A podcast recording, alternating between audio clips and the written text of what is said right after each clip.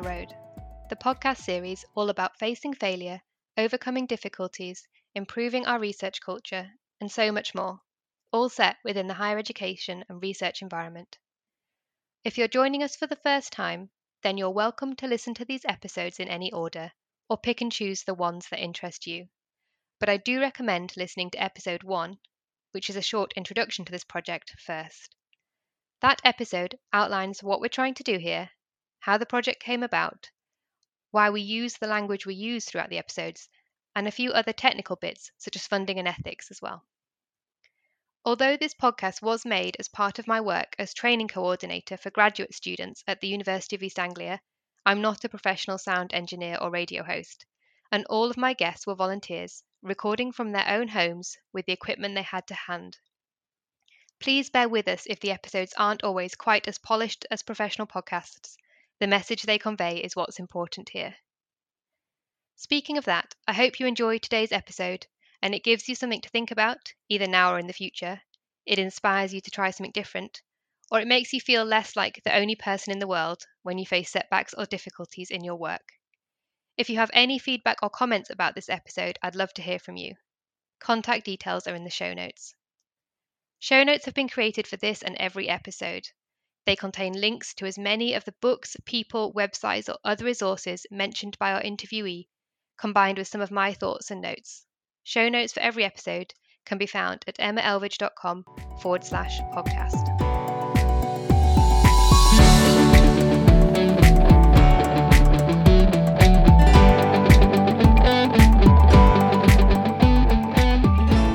And it is so fabulous to fail in research and go, oh, I so got that wrong.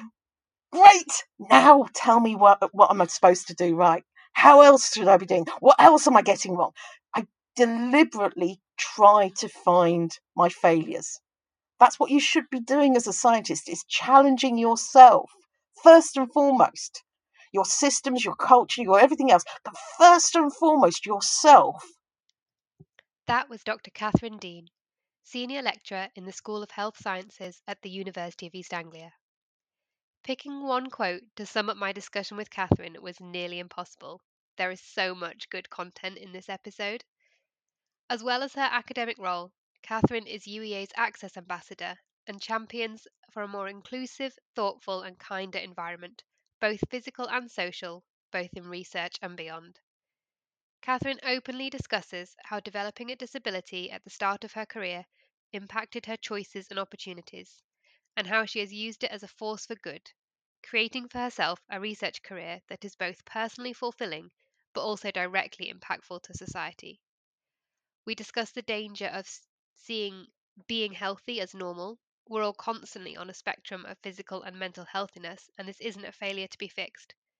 The importance of learning to say no and of understanding your own values, and how Katherine built a varied portfolio career rather than the somewhat traditional academic model of specialization. Katherine is honest throughout the conversation. For example, she shares the times decisions were made with the mortgage in mind, and times when her research may look quick, but the process behind the scenes was much slower. A few housekeeping points before we get started. Firstly, this episode does touch on mental and physical health issues, including depression and anxiety. The show notes contain a few useful links if this leaves you wanting to talk to someone about this. Secondly, there is a smattering of adult language used in this episode, so take this as your fair warning. Thirdly, this is a long episode, but please keep listening or don't let that put you off from starting. If I'm completely honest, I did go into the editing process with the mindset to cut this episode down, but I just couldn't. The advice and stories Katherine shares are just brilliant right to the very end. Enjoy. Hi, Katherine. Welcome to the podcast. Hi, yeah. Would you like to introduce yourself to the listeners, who you are, how you got to be where you are today, that sort of thing? Okay, so I'm Katherine Deane. I'm a senior lecturer in healthcare research at the School of Health Sciences at the University of East Anglia. Um, I do research into the management of long term conditions I do what I call the very boring stuff, the taking your pills right, remembering to do your exercise, to the everyday management stuff, um, and to how to manage those anxiety gremlins. So it's the day to day. How do you manage having a long term condition or disability? And that's the research I do. And then I'm also uh, personally I'm a wheelchair user. I have a rather long list of various disabilities and diagnoses and stuff. But basically, my legs don't work so well, and the fatigue gremlins often win.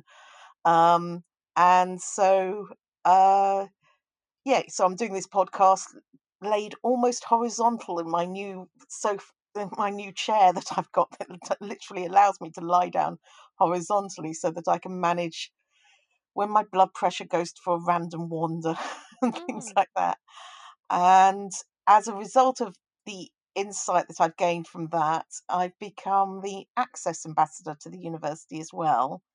A title I've taken on for myself and they haven't dared to take off me because it describes what I do so well. I've basically, in the five years I've been doing this role, massively improved the accessibility of the campus and how we work as a university. And it means that we've t- changed it from being a standard 1960s concrete jungle to being one of the most accessible campuses in the U- in the UK, which is both brilliant and desperately sad in exactly the same moment. It's brilliant that we are. It's brilliant that we've managed to in, in put in so much change so quickly.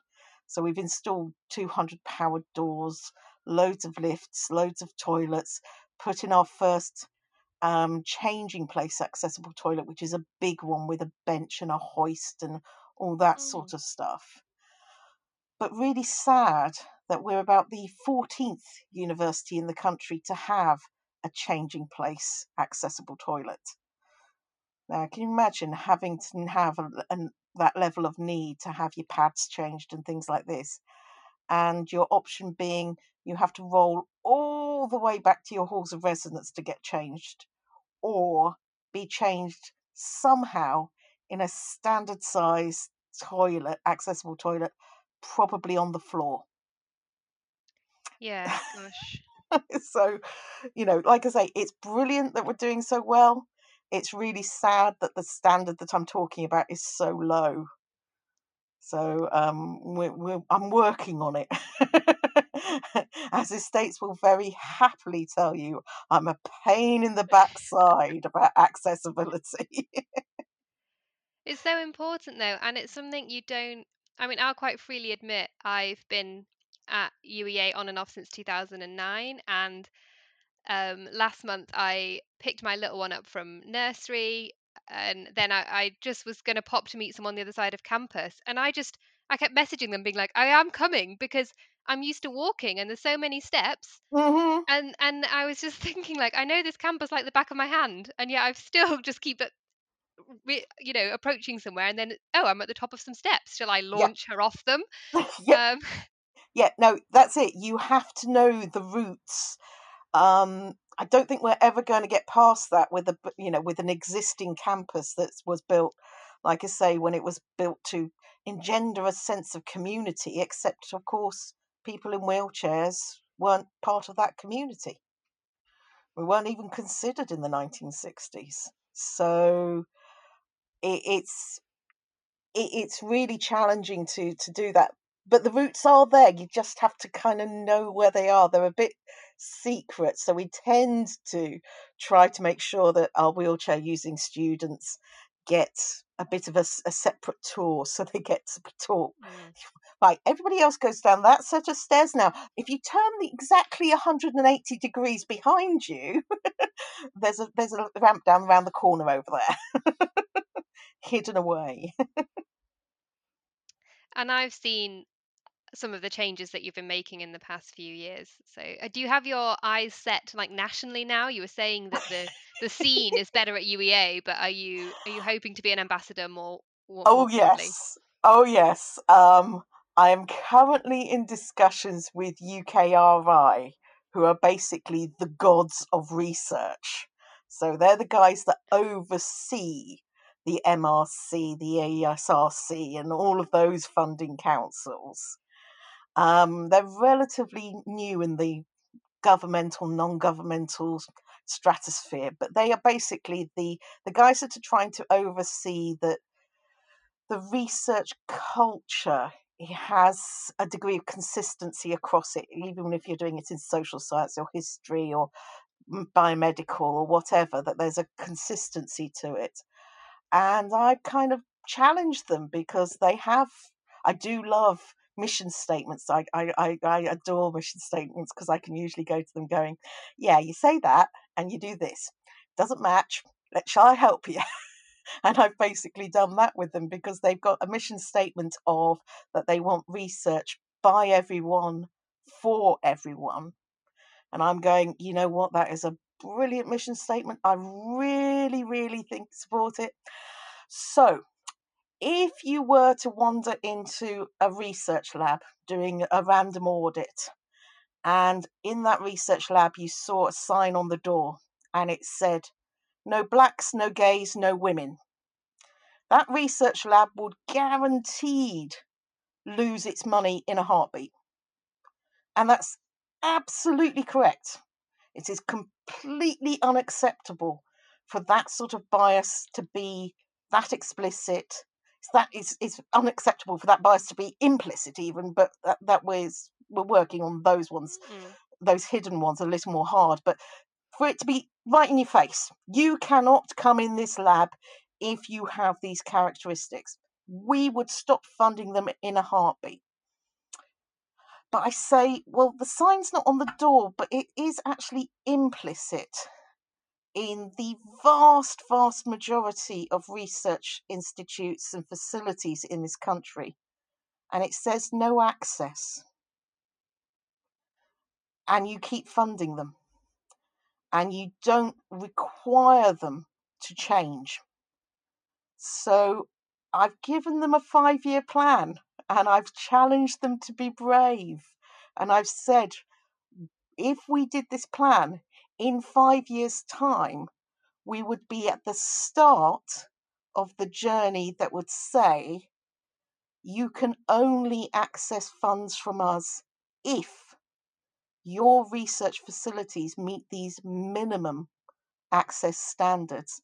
And we are explicit that those goalposts will continue to move as we improve the minimum standard we expect you to meet. Because currently, well into the high 90% of research facilities in this country have explicit barriers to access if you have one or other form of disability. Yeah, I would agree. Having worked in many research labs, Mm, a- absolutely. Um, and you did you used to be a, a lab scientist? Did read yep, that that, that, that Yeah. was my, my research starting point. Um, I was very lucky. I didn't get the grades to do medicine.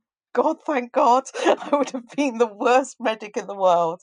Um, and so I did biology instead, and I did it at Bristol Poly, and I did a sandwich degree. So I went for a year uh, and it, to do research in the real world. And I was so lucky I got to do research in America, in North Carolina, with the very wonderful Professor Mark Mannie, who put up with this completely eccentric, mad English student who'd had a month's worth of training in immunology. And he's running an immunology lab.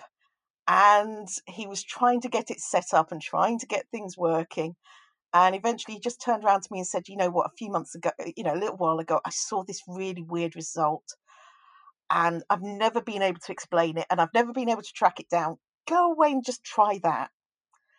And it was the very purest form of curiosity research. We saw a weird result. Let's go see what that is. And I found a brand new B cell mitogen, so that that tells the B cells, the ones that produce antibodies in your system, go and replicate, multiply up, and fight this infection or whatever. And I found one that tells them all to go do go forth and replicate. So it's a really important you know, part of the sequence of how do B cells do this? How does your immune system work? And I found that. And so, in less than a year, as a novice undergraduate, I got a research paper out. Wow. Which, by the way, is completely impossible. It never ever happens. It's completely insane way of of introduction into research science. Completely delusional. Um, but that's the point at which I got hooked in doing research. It was kind of wow, you can do this. It's so cool. and then I did my PhD, and that was a bit more realistic and harder work. But you know, I, I was I was a lab rat. I was doing uh, immunology and looking at the immune system's responses to chlamydia and autoimmune diseases and all sorts of stuff. And then one day I started to shake. And I've never stopped shaking since. And so, shaking in a lab is not a good idea. At the time, I was working with chemical, physical, biological, radiological, and mouse hazards. So it really didn't work with shaking involuntarily, violently, and without any warning. Mm. Mhm. so I did a career change and I was going for job after job after- job interview. And thankfully, I was very lucky and I hit again Prof. Carl Clarke at Birmingham University, saw past the shape, so I still had a brain, saw that I might be interested in this stuff. And so we did the first set of Cochrane reviews on allied health interventions. We did physiotherapy, occupational therapy, and speech therapy in Parkinson's. And we were the first ones to really do a set of reviews on something a bit more complex than pill A versus pill B, which is was up to that point really Cochrane's home territory. They're now brilliant at doing complex interventions and evaluating them, but we were one of the first in that field. So that was good fun. Generally, when I, whenever you speak about something, I, you sound so positive. But when you talk about that start to your career, and it sounds like you just loved being in the lab. And one topic that's come up in a couple of other interviews, uh, uh, especially you know talking about failure, which is our, our broader topic, Mm. has been that when things go wrong, it's about um, it going wrong or it failing, but you not making you a failure, or if you have to stop doing something, that you are not what you do. And so I wondered how it was to you. Did you have your identity bound up in being a lab scientist? Was it difficult to change?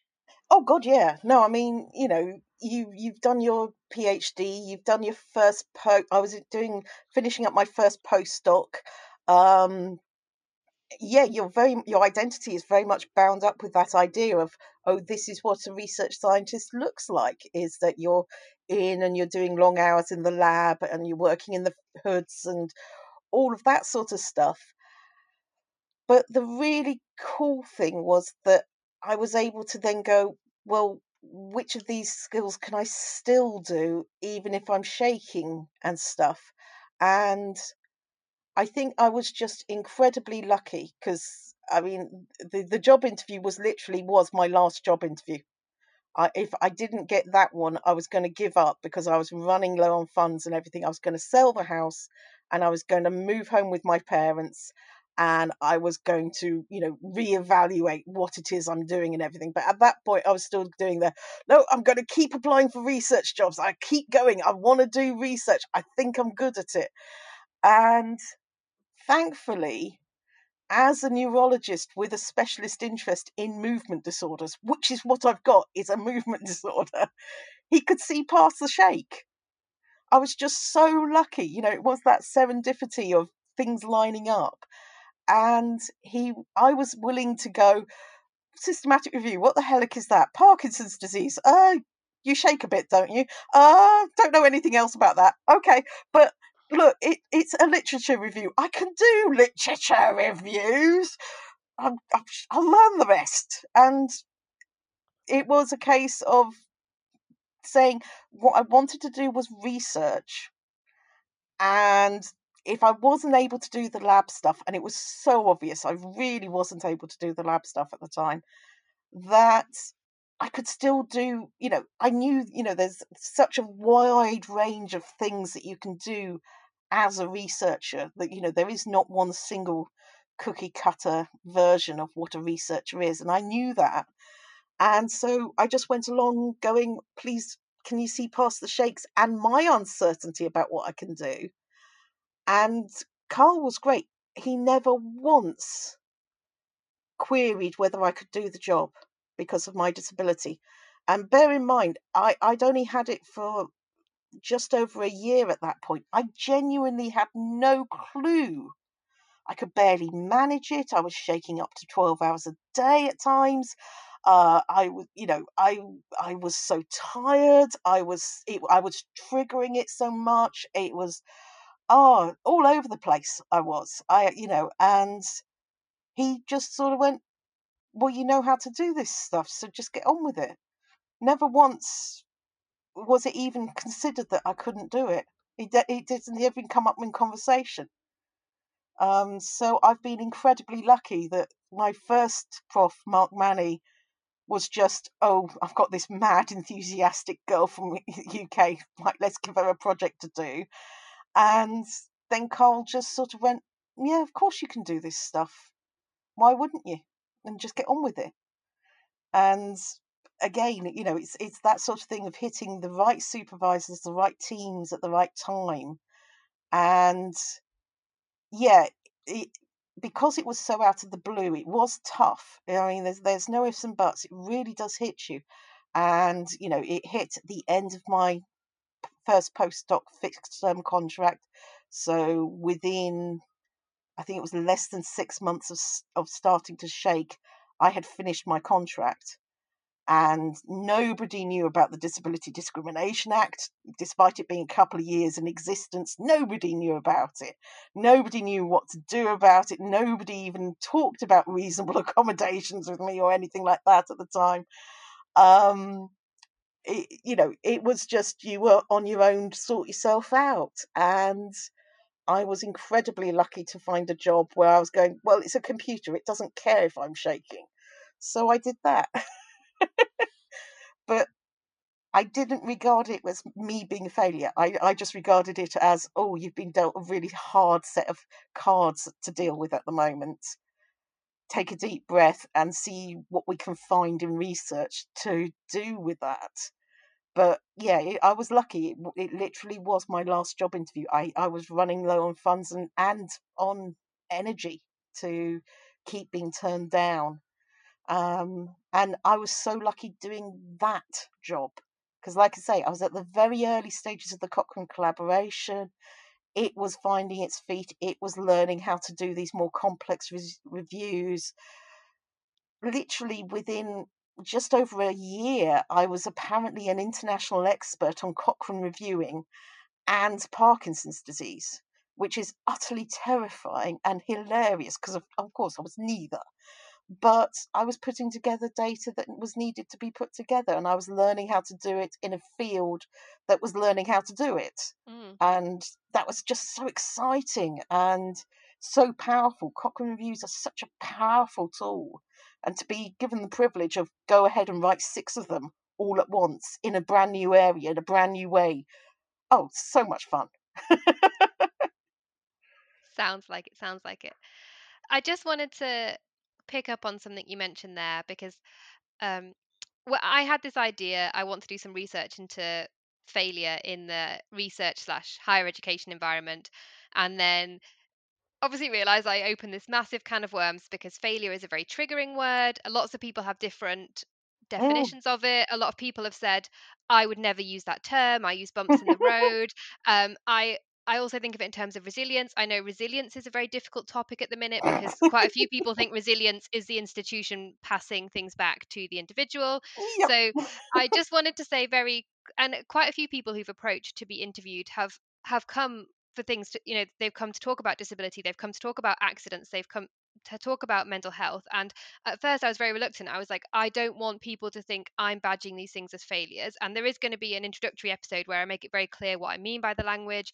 And so, just to make it clear again here, that uh, you coming on and talking so openly about your disability in a podcast with this sort of vague overarching theme, these two things aren't related. I just wanted to come at this whole topic of difficulty and Mm. and just and, and it's been you know the things we've discussed have been so broad with various different people but i would like to get your opinion as someone who openly talks about disability within life and research what your views are on when people mention the word failure on failure within research within life that sort of thing Well, I mean, in this context, it was just you've been hit by illness.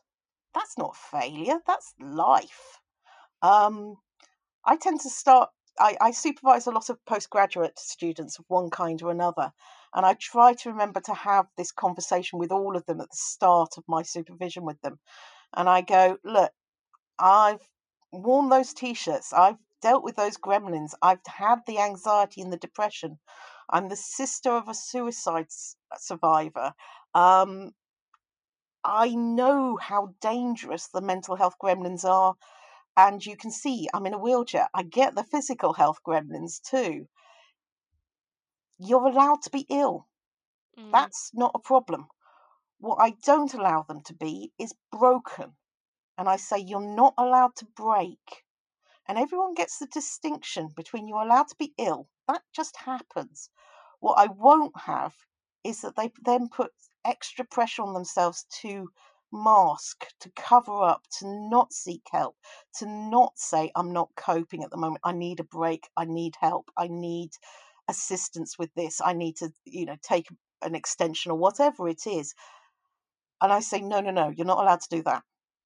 You have to talk to me and it i huge respect to the students that do because i know how tough it is to have that first conversation.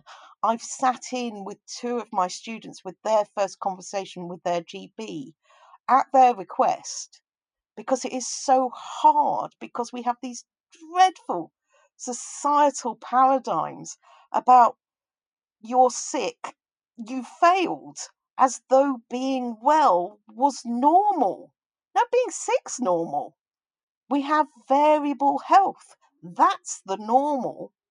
It is on a range of levels of health. We are not all fit and healthy all the time.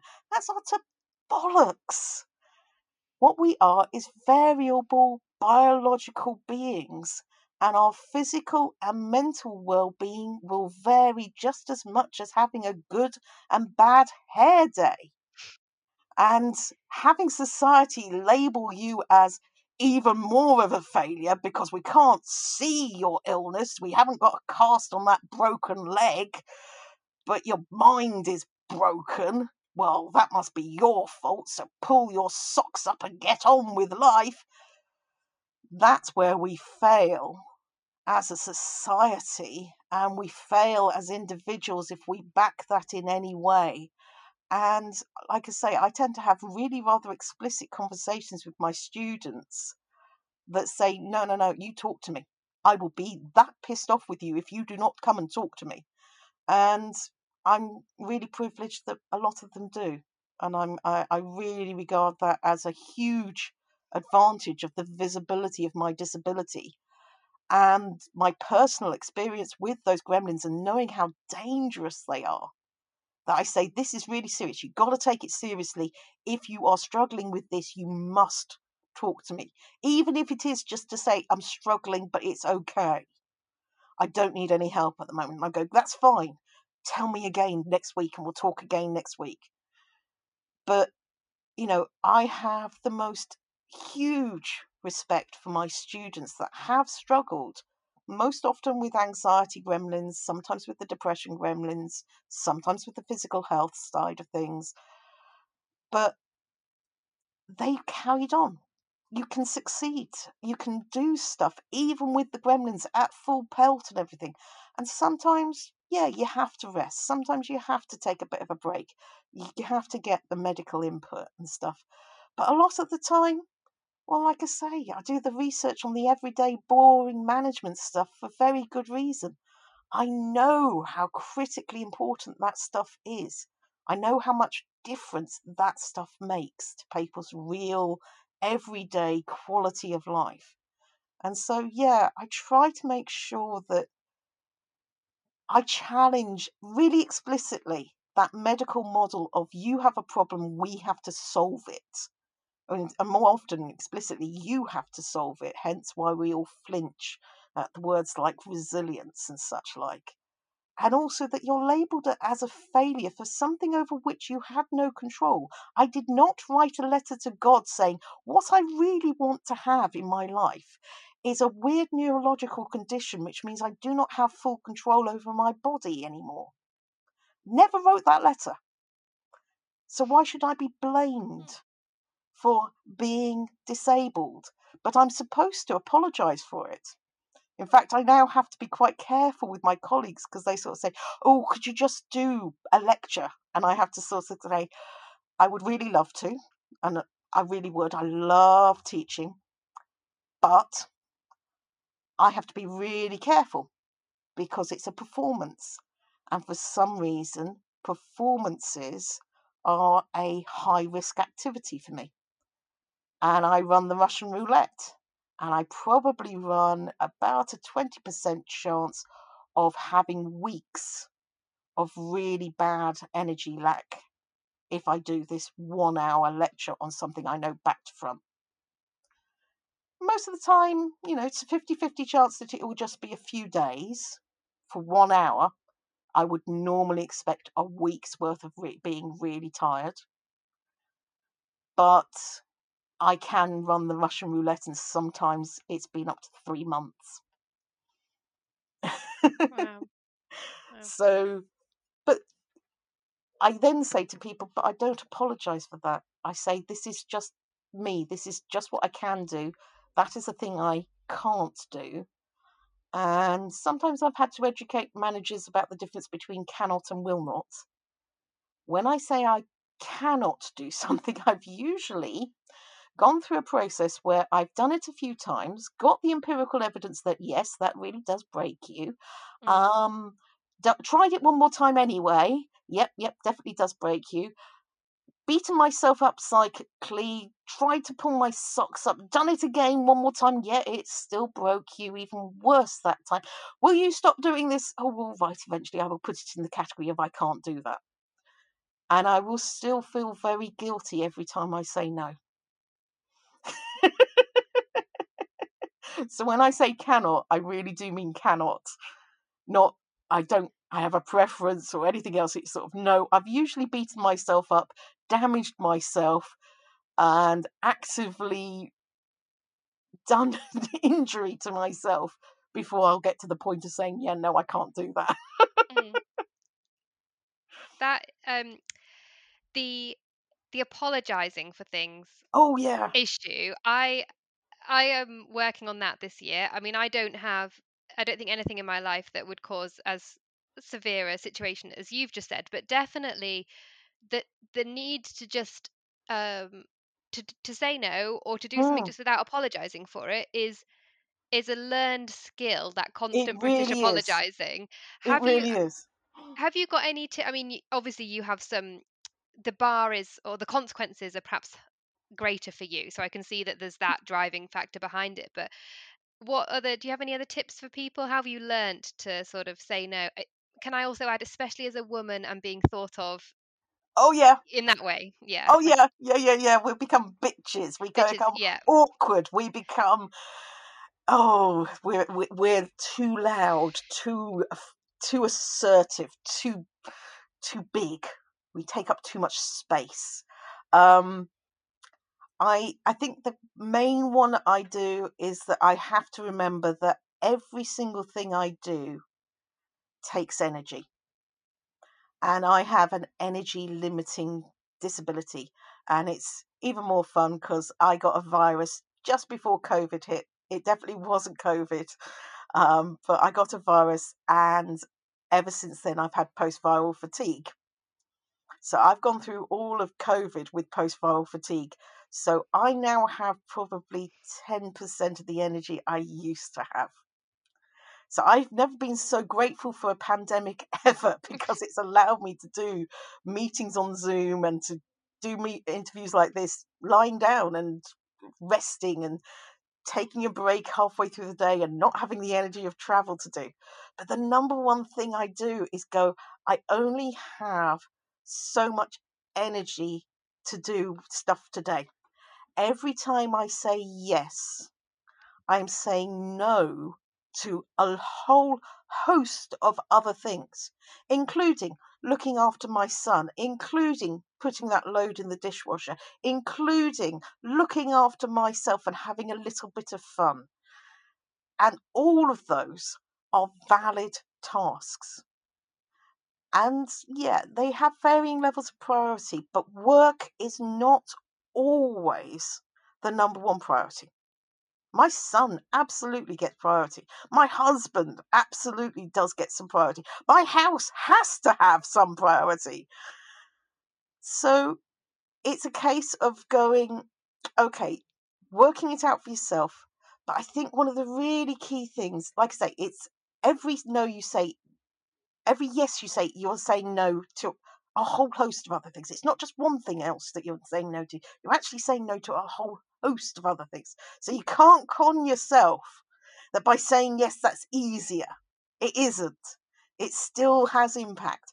But also, because obviously, with my very limited energy and the very practical impacts that has on me, I have to be really clear about what I'm doing and why I'm doing it um, people talk to me and they say, You're so enthusiastic about what you're doing and everything. And I go, Yeah, I have such privilege because one of the joys of academic work is that I do have a huge amount of choice and power over it to sculpt it, to direct it, to being the things about which I can have the greatest impact. I love Simon Sinek's work, and he sort of does the power of why and all these sorts of things of getting to the why are you doing what you do? Why is it?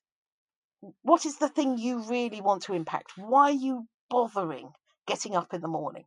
And believe me, some mornings I really do ask that question what the fuck am I getting up for here? And yeah, the disability adds a focus to that. It's no different to anybody else, but the magnifying glass has definitely been applied to that that criteria. So I worked my way through his books, and he, he's got a book that sort of helps you get to your why, and I highly recommend it. And I got to my why, and it's effectively it's a little mission statement. And my why is I remove barriers to accessing life so people can express their brilliance. That's my mission in life. And a lot of my barriers that I'm removing are disability barriers, but not the only ones. Definitely not the only ones, because so much of what I do has what I call washover effect. I put a ramp in, yes, wheelchair users can now get in that door. But so can the delivery man with his trolley. So can the dad with his buggy. So can the you know it, it just makes such a big difference across the range and it means that everybody can get in that door and that is a basic that i go for and i go let's just shift the system so the system allows you to do more so i really focus on the what are you doing and does it do that? And it's, is it a thing that needs my level of expertise, my breadth of expertise, my specific skill set? Is it a thing that I will do well? Because there's various things that have need my skill set, but sometimes there's areas that I do really badly. I have a very long guilt list of papers that I've still got to write up and things like this. I do very badly on writing papers up. If I can get somebody else to write the paper, I will very happily edit and everything else. But writing them, I'm dreadful, dreadful. I get there eventually, but I'm so slow on it. So I try and get other people to write them as a first draft, and then I'll come in and edit them. Um, but yeah, it's it's things like so is it a thing that needs a Katherine set of skills? Is it a thing that a Katherine can do well? And is it a thing I genuinely have the time to do now? And then I'll say yes. And that makes it a lot easier to say the no's because you're going, I'm not dumping it on anybody else. Hell, there's dozens of other lecturers in my school that could do that bit of marking, that lecture, that stuff. But there's very few that can shift the accessibility of the entire campus. So I'll do that bit because nobody else is. So that's how I kind of make that decisions. But it is, you know, it's done on a day to day, hell, it's often done on a moment to moment basis of should I be doing this now? And if you have a limited energy resource, you make those decisions a lot more explicit. And of course, what you practice, you get better at. So I'm really good at making hard decisions about what I should be doing today. So your project, I looked at and went, oh, it's brilliant. Exactly what we should be talking about. We should be talking about failure because it's often a mislabel. In our society, labels me as a failure. Well, of course you are. You're disabled you don't walk. Of course you're a failure. And I just turn around and go, uh, I believe you have that word. That word does not mean what you think it does. And it's kind of, no, we've got to shift and we've got to challenge. And that's really important. And that requires a Katherine to say that. Because, as you say, you've got a huge variety of voices saying, no, we, we've got to challenge this. We've got to talk about it. We've got to ex- accept that we are going to get things wrong isn't it brilliant as an experimental scientist to get something wrong? I'm absolutely delighted when I come across research that says, you know, that idea you had? Yes, complete bollocks. Not a chance it works that way. And I go, oh, isn't that brilliant? Somebody's proven me wrong. And we don't train that well enough. And it is so fabulous to fail in research and go, oh, I so got that wrong. Great. Now tell me what, what am I supposed to do right? How else should I be doing? What else am I getting wrong? I deliberately try to find my failures. That's what you should be doing as a scientist is challenging yourself first and foremost. Your systems, your culture, your everything else, but first and foremost yourself. What am I doing wrong myself? What am I failing on today?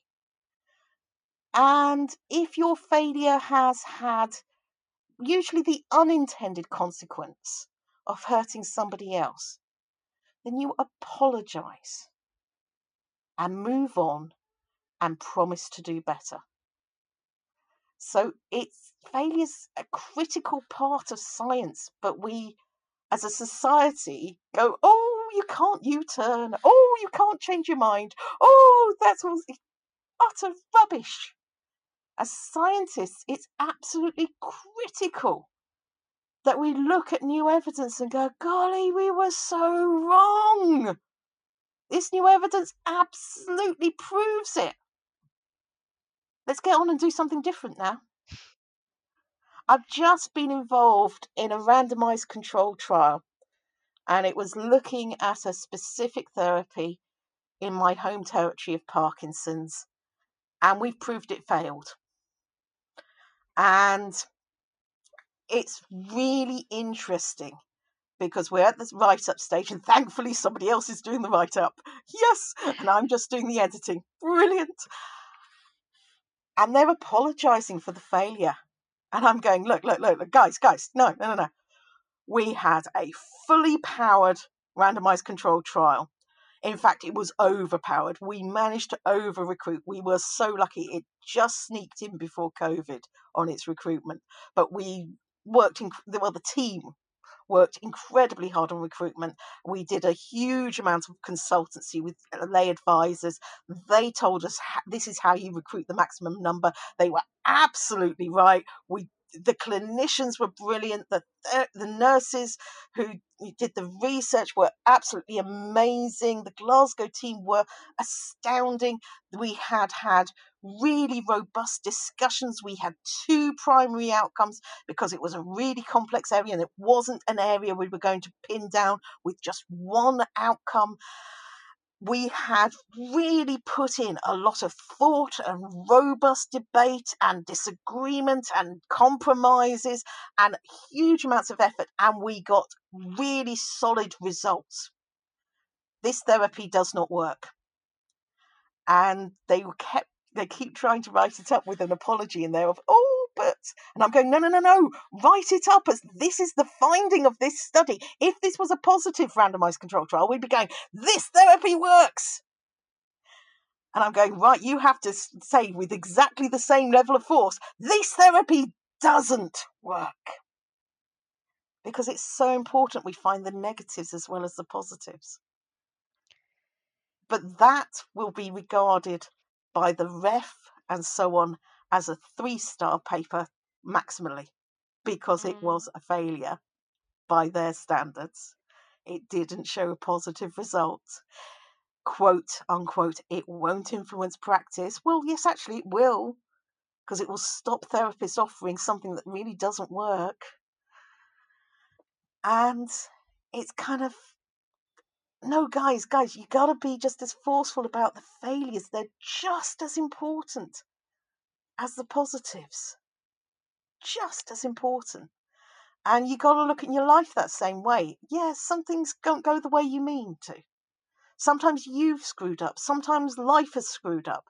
Either way, you take a deep breath, you reevaluate where you are now your current context, your current evidence, your current situation, and then you move forward. And that's what you do as a scientist. Uh, I think you've partly answered what I was going to ask next. Uh, that that's just oh, thank you. You've just hit the nail of this whole topic on the head, and and and it's so true. Everything you've just said, and as you were talking about it, and I I could at the beginning when you were saying that you love to fail, how fabulous it is to fail, and I could just hear the confidence in your voice. And what came into my head was, how can we encourage this confidence in others? And I was thinking things along the lines of, as you've said, that a negative or a non result in science is often viewed less favorably. Also, the time scales. I mean, I can see why when you're told, right, you know, annual review, nine months, you know, probationary review, nine months into your PhD, got to get a paper. Like the timelines are such, postdoc contract, 18 months, go, mm-hmm. that, that failing is scary. So, what do you think? I mean, how have you learnt this confidence, and what do you think we can help other people develop the the desire to fail, or at least the enjoyment of it when it happens? I think first and foremost, recognize the system isn't set up to allow you to fail. So it's not your fault that there are such negative consequences associated with the inevitable, absolutely unavoidable failures that occur in real experimental science.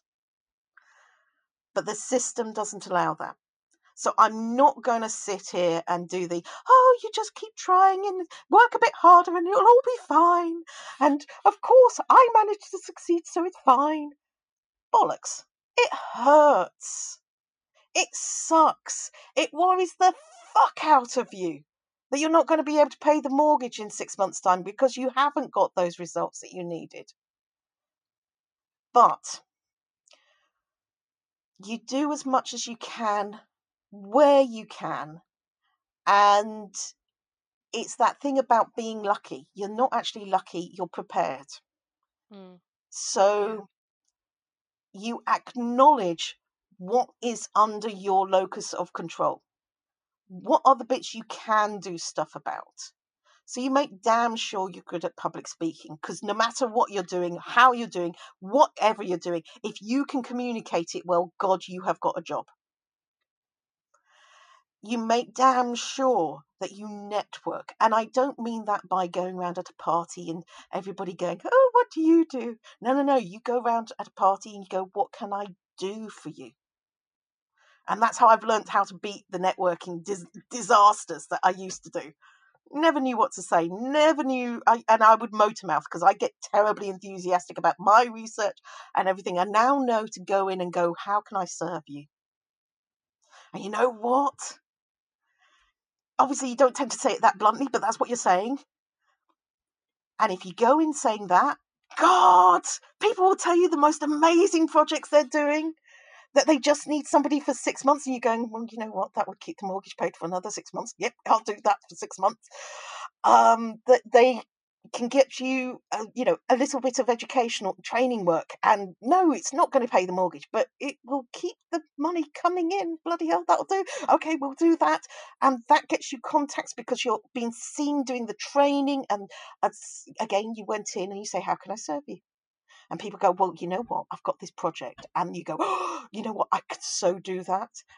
Or even better, I so have people that I know that can do that. Not even if it's yours. Sometimes it won't be. Of course, most of the time it won't be. But if you can line other people up, they'll remember that. And when they get the money in, they'll go, Would you like to join in on this project? And you go, Yeah, that would be cool. Because one of the things you really learn is that you work with good people. I have a wonderful book, and it's called The No Arsehole Rule. It's the American spelling of that, but it's actually evidence based. And there's a subsequent book as well, which is How to Survive uh, Working Under Arseholes or something like this. And it's worth reading those because it talks about bullying it talks about unreasonable expectations. It talks about systemic unfair treatment and how that is allowed to occur. And unfortunately, science research is an absolute textbook example of a bully. As you say, I've only I've got to get you know I've got to get past my probation review as a PhD within nine months, or they won't let me carry on. Uh, yeah, that's not great. I know why it's there. I know why that's been driven to that point, but we shouldn't be placing it in that.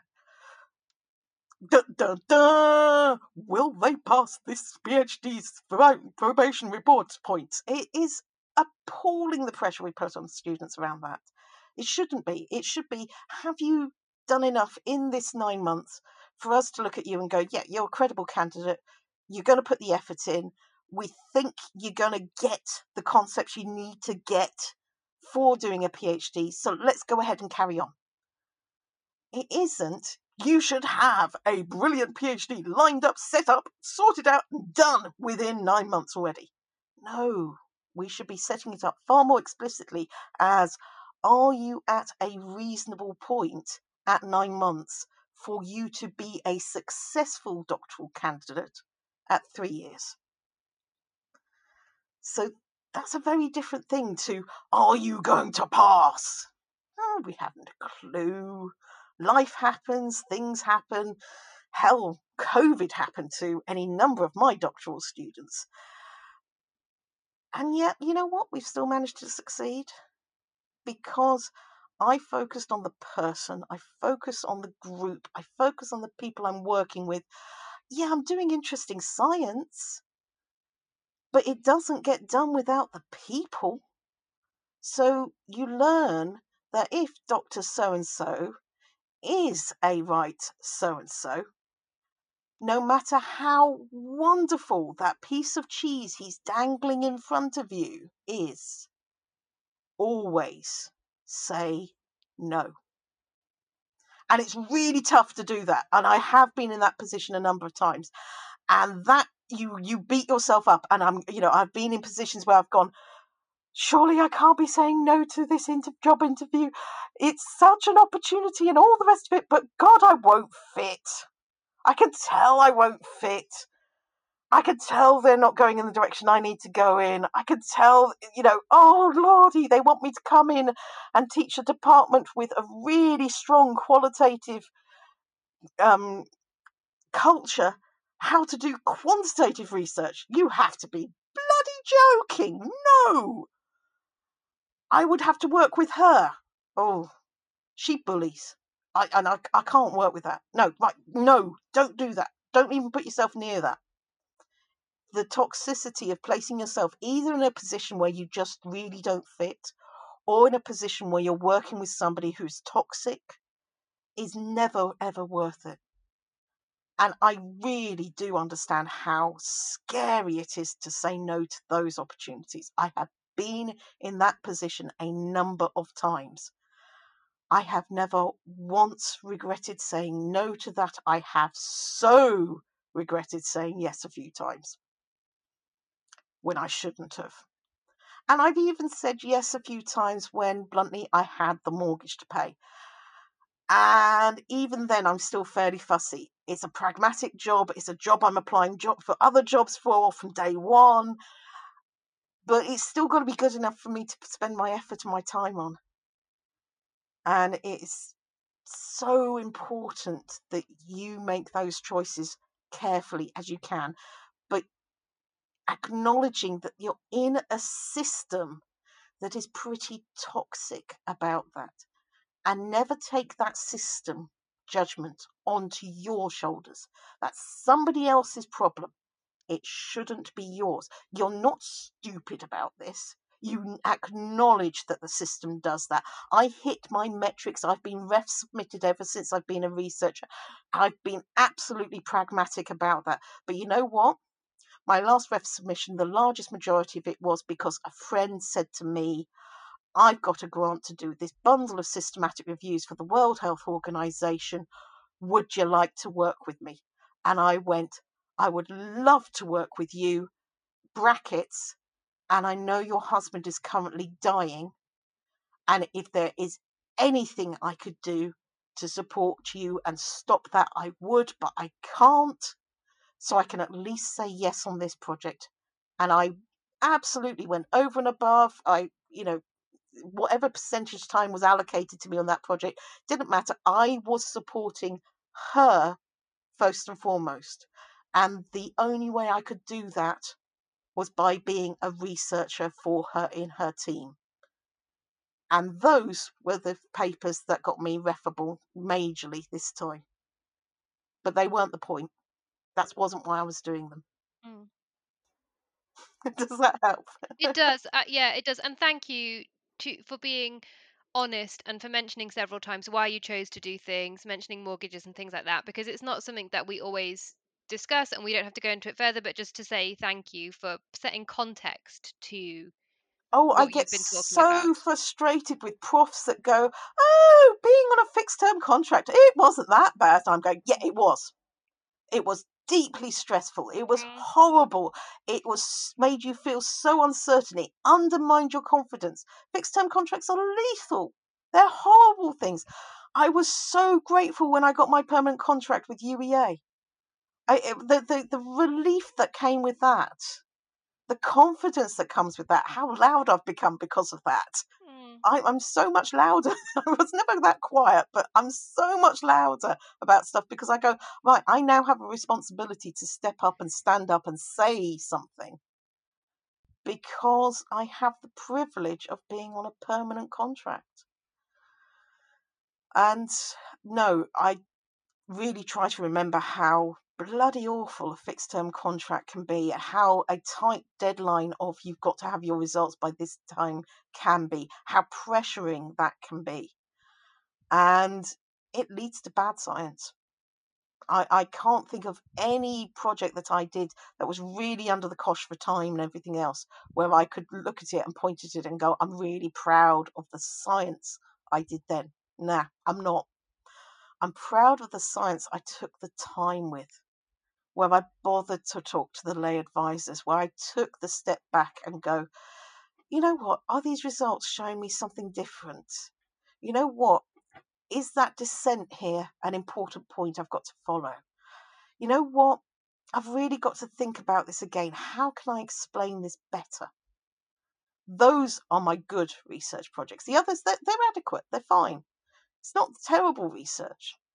But they were the ones where I worried about am I going to get the data together? Uh, and those are the ones where I was really stressed. Stressed brains do not think well. It's neurologically impossible.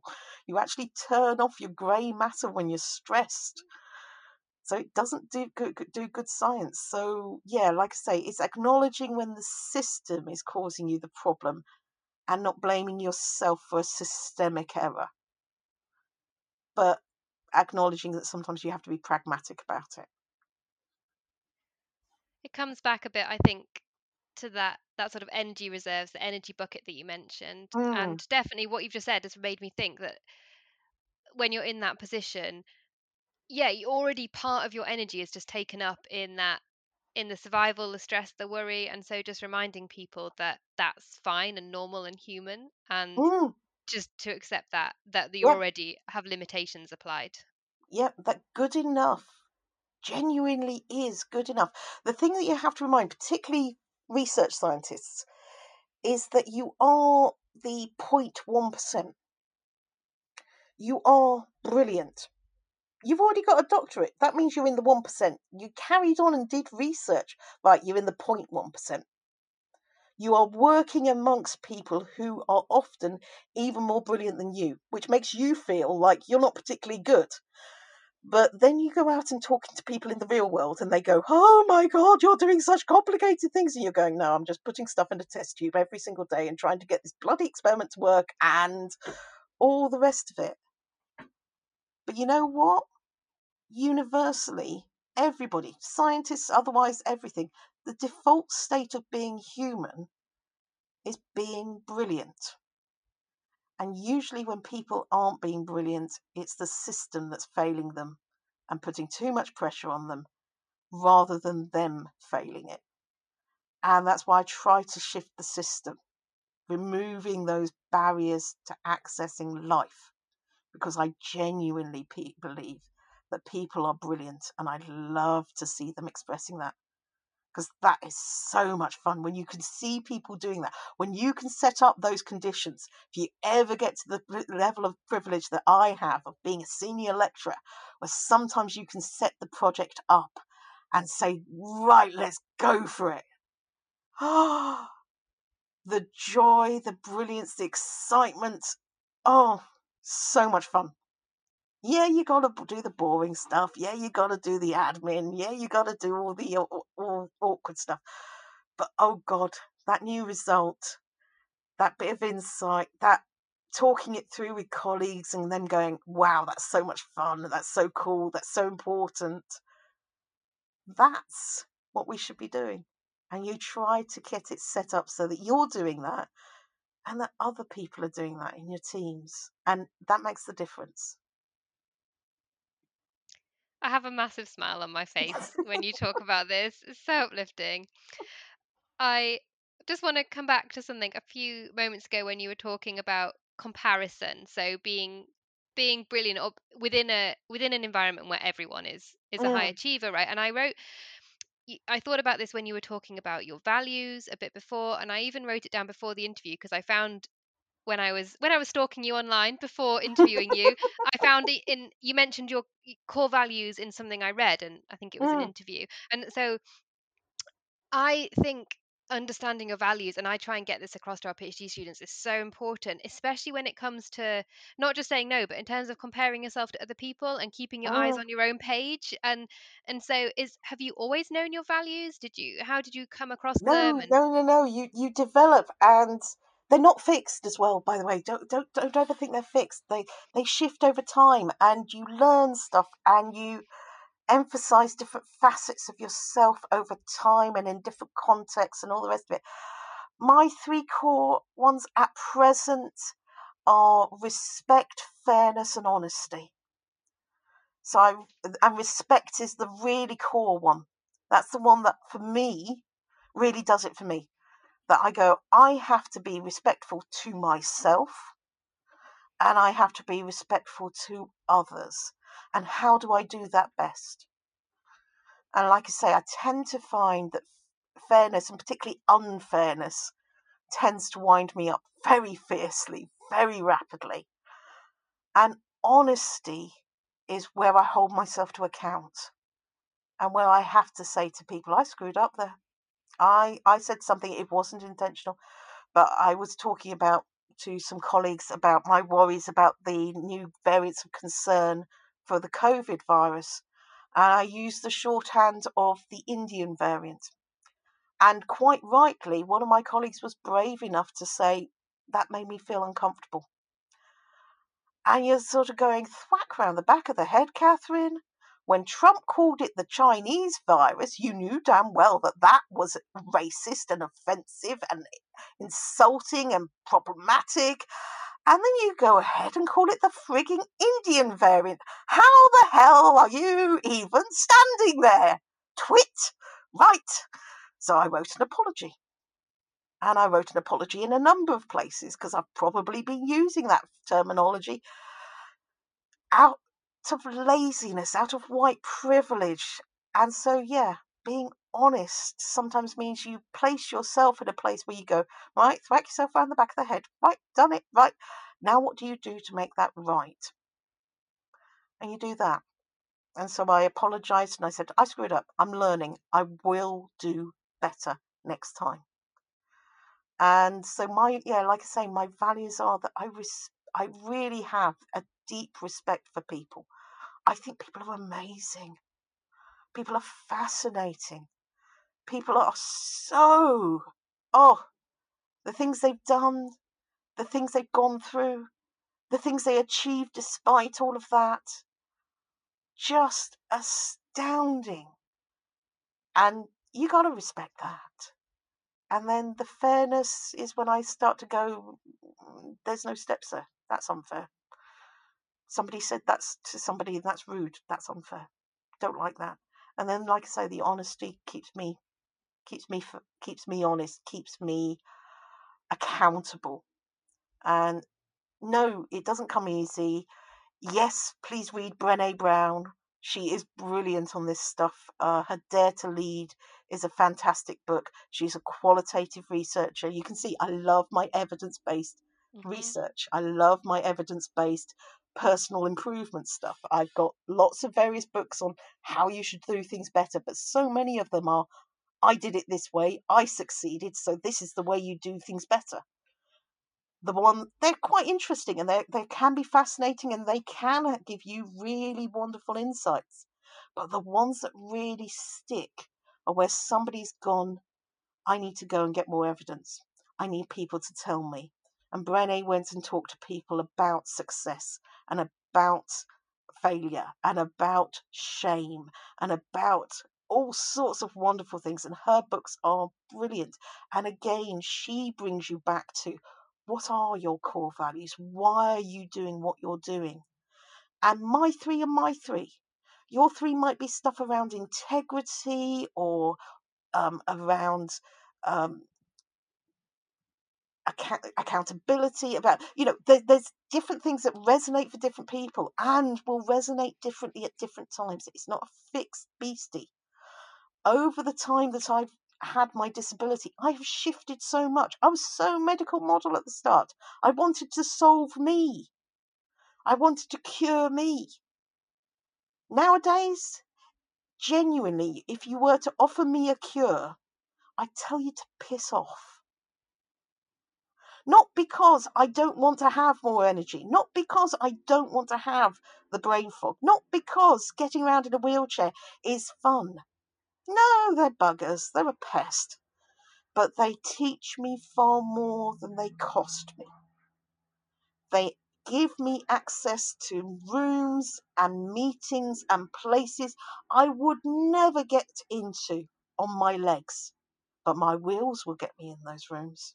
I would never be talking to UKRI if I wasn't disabled. So, why would I be wanting to stop that? Why would I want to turn that off? That valuable thing in my life, that valuable aspect of my life is being disabled. It isn't a single faceted thing, it's a rainbow. It has its dark colours as well as its light colours. It has its costs as well as its benefits. But so does everything in life. And this is something I would no longer be without. Its benefits massively outweigh the costs. That's so interesting. Thank thank you. I I'm just trying to think where to start first. First of all, I um I am going to make some show notes for every episode, so I'll put all the books and things you've mentioned in Mm, there. Um, I also love that sort of book, and I know many people listening also want to read those sorts of things. One thing that really struck me is, you know, you had those words, you had your values, you had them like right off. And do you think it, because lots of people probably know to some degree their values. They know what feels right and wrong for them. But does does picking some sort of touchstones, having those specific words, is that something that really helps? Hugely, hugely. Um, you the, like I say, there's massive amounts of different skills and different values and different positive aspects of life that I could label. And I think it really came down to me when I was working with a colleague on, of all things, a, a project called the Values Charter. Uh, we were looking at how do you teach students to act in a professional manner. And my colleague had done her PhD on this, and she came up with 19 different, what she described as values. And I described as skills because some of them were about having good communication skills. Some of them were being about knowing how to present yourself in a professional manner, in your dress code, in your manner of interacting with patients, in your manner of working with colleagues. But it was also about expressing compassion and empathy and respect and having integrity and displaying honesty and stuff. So there were values in there, but it was it was all mixed together. And like I say, 19, nobody can remember that. She had them in five sections. I couldn't even remember that. I'm going, no, the human brain's really simple. Give it three. So narrowing it down for myself, as well as narrowing it down for my students, allow me to then talk to them and go, look, if you're in a bad situation, if you're in a pinch point, and you're thinking, what should I do next? If the only thing you can remember is, how would I deal with this challenge respectfully? You are not going to go very far wrong. If you can remember to also deal with it in a fair and honest manner, then you're doing bloody amazing on your professional journey. And that's why I came down to those three, because those were the ways that you worked with other people, patients, colleagues, all the rest of it, and managed to produce a level of care that would be that I would look at and go, yeah, that that works for me. And I'm going, well, why would you stop that just being in healthcare and how you act as a nurse or a medic or whatever? Why wouldn't you do that in mm. everyday life? And so I do think it helps going through these books and working through their various algorithm, you know, their various tools of helping you think about it so that you have those few simple touchstones. Remember that your brain is a very simple beastie. It can't deal with the long lists. It needs some just core, simple stuff. Stuff that you can go back to and go, yeah, that was respectful. That was fair. That was honest. Okay, we did okay today and also that you can go, yeah, not so good. Okay, how do I apologize about that in a respectful, fair, and honest manner? So it's it, it is worth getting it down to simple stuff because we are simple beings, no matter how brilliant and intelligent and genius like we may also be, we is also very simple and our neurology really doesn't cope with long lists and everything else. So give it simple stuff to work with and I can genuinely say that having those touchstones, being able to say what my mission is, being able to say what my core values is, helps me explain to people why I do the things I do, why I do such a wide range of what appears to be an incredibly wide range and diverse set of research. Because I turn around to people and say, no, it's not. It's all the same stuff and it frustrates the hell out of some of my colleagues that I do that. But I know it's all the same stuff because the number of times I'm doing project A and I'm using stuff from project B, C, and D in it to inform what I'm doing. So, yes, I do management of long term conditions, but I have never stuck to one bit of that. So, I don't just do medication adherence. I do anxiety management, I do depression management, I do dietary management, I do exercise management as well. Because I go, well, you got to look at the whole person, and we ain't just a pill bottle. Pills are important, but that's not just how I manage my disability and my conditions. But then I go, but how do I do that research? Well, if I'm going to do it respectfully, I better talk to the people it affects. So I do really good PPI, patient and public involvement. I keep working at it. I don't claim to be perfect at it, but I do work very hard at it. And because I've done that, then the pharmaceutical guys come to me and go, We don't do this very well. I go, No, you don't. Can you tell us how we should do it? And so I now work with those guys about doing that. And then people go, Well, but you also do this this stuff about access. And I go, Yep. And they go, How's that the same stuff? I say, Well, um, doesn't help if you say you should go to the gym every day and manage your disability if that gym's not accessible. So that's why I will follow my intuition and say yes to projects that are definitely a bit off left field, but they fit my values and they fit the projects. And it means that when I talk to UKRI, I can turn to them and say, I don't know another Katherine. I come to you with a skill set that is unique and essential to this project. You want to shift UK research culture so that it is less toxic, less bullying, and is by everybody for everybody. Well, that's fine. That's great. I can help you because I not only have worked for uh, 20 years plus on long term conditions and disabilities. So I've done a really wide range of stuff and I've been taught by a really wide range of both therapists and medics and carers and patients. And then I come in and I go, so I know all that stuff. I know about the physical accessibility because, yeah, going around in a wheelchair tends to, you tend to get fairly expert on that fairly quickly. But I'm not just one of your HR people going, oh, you must be a bit more resilient. We must solve you and your problems. And I go, no, no, no, no. I've, I've transformed an entire university campus. I don't know of anybody else that's done that. Oh, oh, well, that might help. Um, and then they go, oh, and I go, oh, by the way, did you know I'm really good at consulting with people that are impacted by the work that you're going to be doing?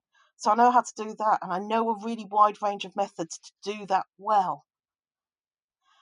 And I can come in and go, I can help you with that because I've got all of those skills because I dived off and I did silly projects about designing a roadworks ramp and I dived off and I bothered to take the time to talk to lay advisors. And I dived off and I did tons of different long term conditions and even acute conditions. And I dived off and I really learned the methodologies. And I dived off and I did Delphi surveys and I did uh, priority setting partnerships and I did weird and wonderful methodologies that do not rank as well in refs and all the rest of it. And I keep doing that because that means that I can step up and say, I am now the person who, if I can persuade these guys to be as brave as I, they really need to be, that in five years' time we can start making a really significant difference.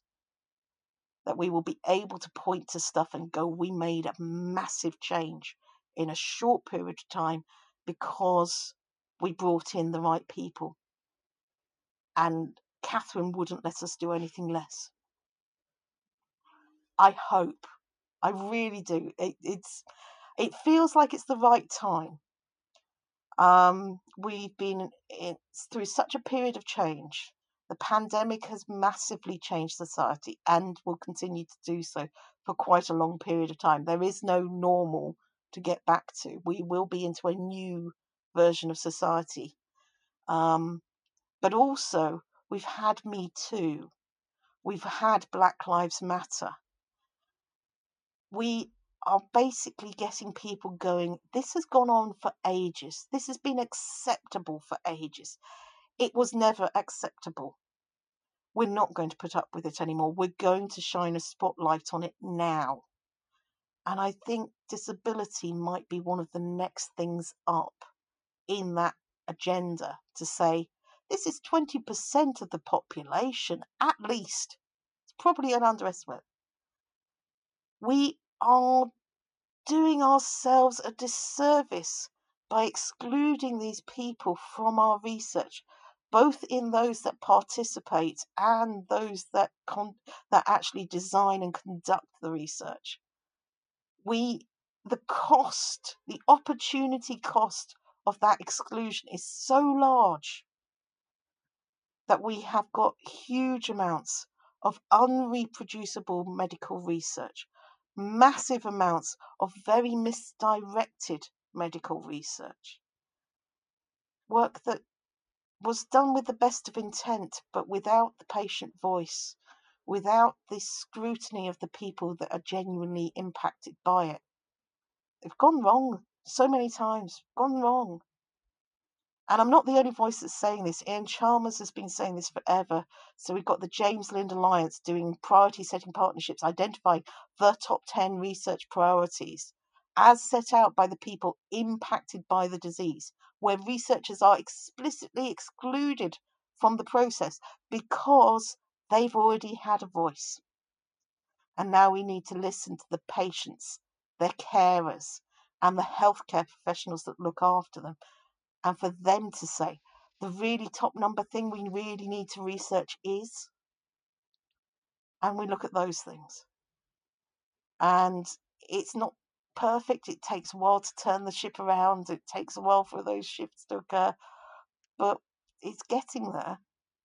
And I think by shifting the infrastructure, by shifting the structure of the processes and the procedures. So there is a bit more flex for variability, for diversity. Then we will include a greater rainbow of perspectives. And that will inevitably, unavoidably lead to better research. I'm excited.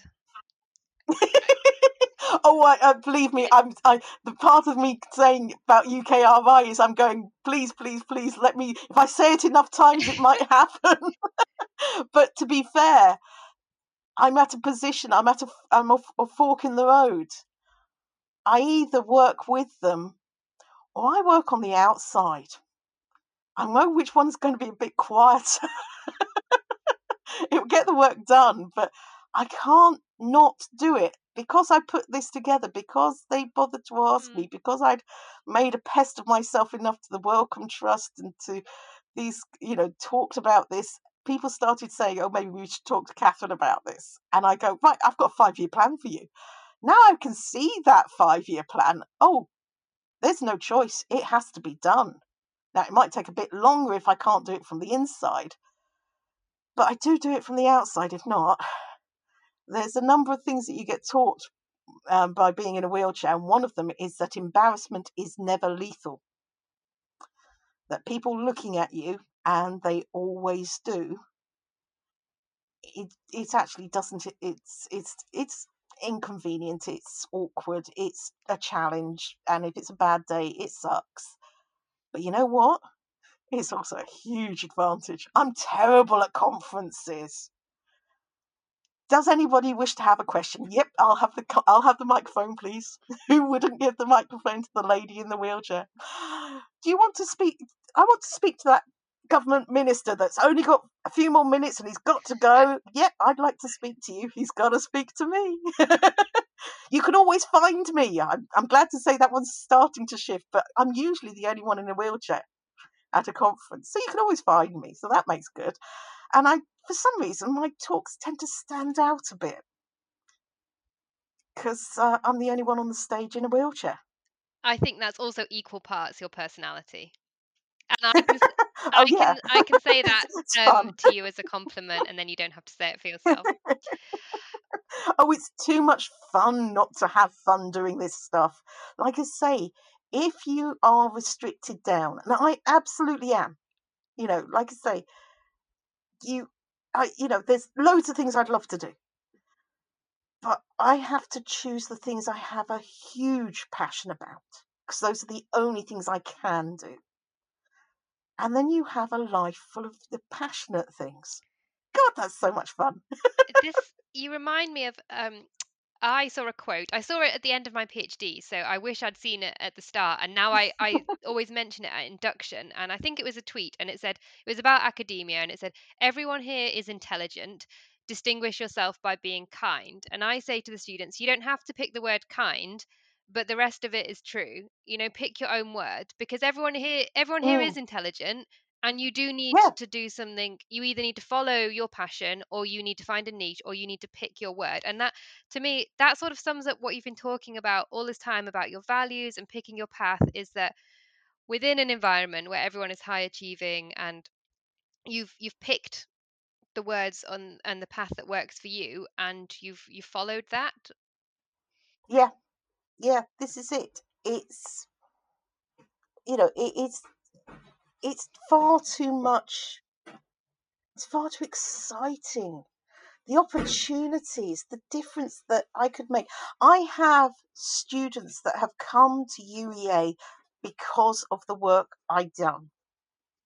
I know that I have had students come and even consider a university level de- education because of the access work I did. Yeah absolutely if we could start to wrap up the conversation i think actually there's two things one thing you've just said there which is that you've had a direct impact. You've also talked before about the things you've done in the last five years, about getting things done. And we work in an environment where the time from from research to outcome can be very slow. And so Mm, and that can be very disheartening and it can be it's just not for everyone. So I think one thing that's of interest is that you said is that you've you obviously clearly are someone that likes impacts and likes to see the change you've made in the world and so you've and you've managed to carve out a space within the traditional academic environment where you are having impacts on a on a relatively quick turnaround timescale oh, it's ridiculously fast. It's hilarious. but I think in part it's so fast because I've been so slow, because I bothered to talk to people, because I took the detours, because I didn't worry about my ref scores, because I didn't worry about the impact factor, because I looked after myself. So I got the speed because I focused on the process, not the outcomes. And I focused on the value underpinning that. And that means that the stuff that you do has the impact. thank you for a bit earlier in that conversation you well i started off by saying you know you've done things quickly and what you did was you were honest about the process not the outcome. You said those words and you talked about the fact that you had priorities and that you were slow at some things and you made choices and that's exactly the sort of thing that i was hoping this podcast would do would be people to share the process not just the outcome because that's what we see from other people is we see their conference presentations and we see their publications or their success whatever that it looks like and it, you just see the final project and so what you did was you shared were like okay no but there were choices to be made here and that's that's what i want to leave people with i guess is that that Yeah. I, yeah CVs are a work of fiction that we create retrospectively. And you know how much evid- uh, how much weight you should give to retrospective evidence. we create a line of progression, a purpose to our research programs and all the rest of it. No, we don't. We got that research grant. Hooray! We're going that way. we got this collaboration. Hooray! We're going that way. it's, it doesn't work linearly. We know research doesn't work in a linear fashion. You go this way. Oh, dead end. Back up. Go that way. Oh, great. Wow. That was a big step forward. Go this way. Oh, this is going to be a slog through slow, hard. Oh, cool stuff. That looks interesting. Shall we go look at it? Go on, let's go look at that interesting thing off the off to the side. Oh, wow, this is brilliant. Let's go fun. Research isn't linear. CVs are not linear. They're work of fiction. Very creative fiction a lot of the time. We, we do not go in a linear manner. Even really you know fundamental methodologies like doing a systematic review i always have to remind my students you, they're getting frustrated here at defining your question working out what your inclusion and exclusion criteria even search strings and everything. I say this is normal. You should be frustrated. It should be difficult. You should be going back and forth. You should be doubting yourself. That means we're doing it right if it was easy it's already been done research is tough and that means you're going to fail. You're going to go down blind alleys. Some stuff is going to take so much longer than you thought it would. Other stuff, it will get done quickly and you won't even give yourself the credit that it was done really fast. But the outcome in the end, it's worth it. You are making a difference. You're making things change. The increments add up. That's great advice. And um, and I need to remember that. And that sounds like the perfect point for me to. I'm trying to finish off. I'll give you a chance to add anything else you want to in a minute, but I'm finishing off with sort of two rapid fire. Um, you don't have to be rapid fire with your answers, but two questions that are sort of bits of advice to um, people in general. So, unless you have anything else you want to to say, no, yeah? no, go go for the question. okay, questions. so the first one is if you could I'm not if you could dream big. You do dream big, so this one will be easy for you. what is the one change you would make within HE or the academic society to make to make people more um, more open about the challenges or failures they face, or just to make yeah to make research in HE a more open place to discuss these things or enact these things? I think it is that thing of saying there is no such thing as success. It's it's mere, mere illusion and very transitory, even if you do achieve something. We are all slogging through the same hard stuff. Be kind to each other. We're all struggling with different things. We never know quite what's going on in the background with somebody. Being decent to each other, being humane about how we do the research, respectful to ourselves as much as to our participants, will have impact on the quality of the outcomes. We should not underestimate how damaging it is to allow the toxicity to continue. So when you can, if you can, on the day you can, step up and say something. When you see something that you know is unfair, that you know is wrong, that you know is cruel, if you can, step up and say something. You'll not do it for every time. That's not what I'm asking. I'm asking to consider doing it a bit more than you do it now because it's tough doing that. it's incredibly vulnerable making. It's really hard work to do it. And you're never going to always be in a position that you can do it. Don't, that's not what I'm asking for. I am saying if you are in that position where you can be the person that reaches back and helps somebody out of a difficult situation, where you can be the person that offers a cup of coffee and says, let's talk this over and find the next step forward. Where you can be the person that says, can I have a word because I saw this interaction that you had with somebody and I'm not sure you're aware of how damaging it looked like it was. If you can be that person that steps up and says, I think we can do better here shall we try? Then God, wouldn't we make a difference if we all just challenged ourselves to sometimes step up, but also that we acknowledge that we're just as human as everybody else, and this isn't an every time, all the time thing. This is a when you can, if you can, and even the smallest thing can make a real difference. That's so powerful to remember that it's very difficult when you're wanting to do one as an individual to think it's going to make a difference. But you've obviously seen over the years with your experience that it can that that one person or multiple one individuals when they start doing things together can make a change. So that's nice to remember.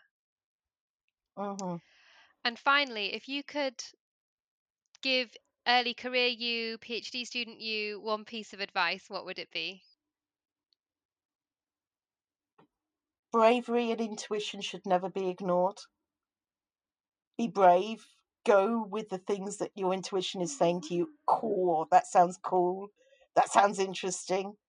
It isn't what I ought to be doing. It's what isn't in my should list.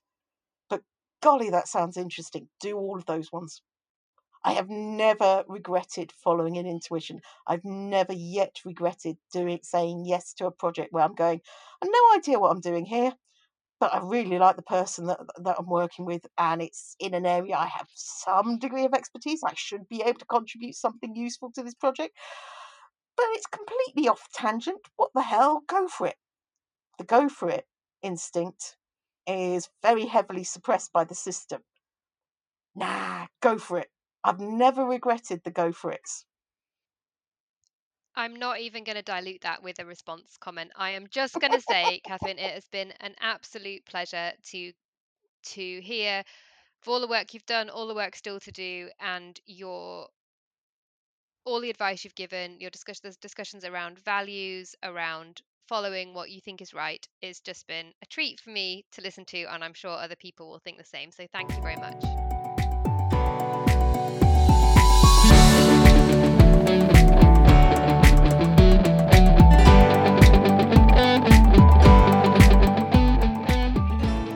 That's all for today's episode. But remember, you can find lots more links and resources over in the show notes at emmaelvidge.com forward slash podcast.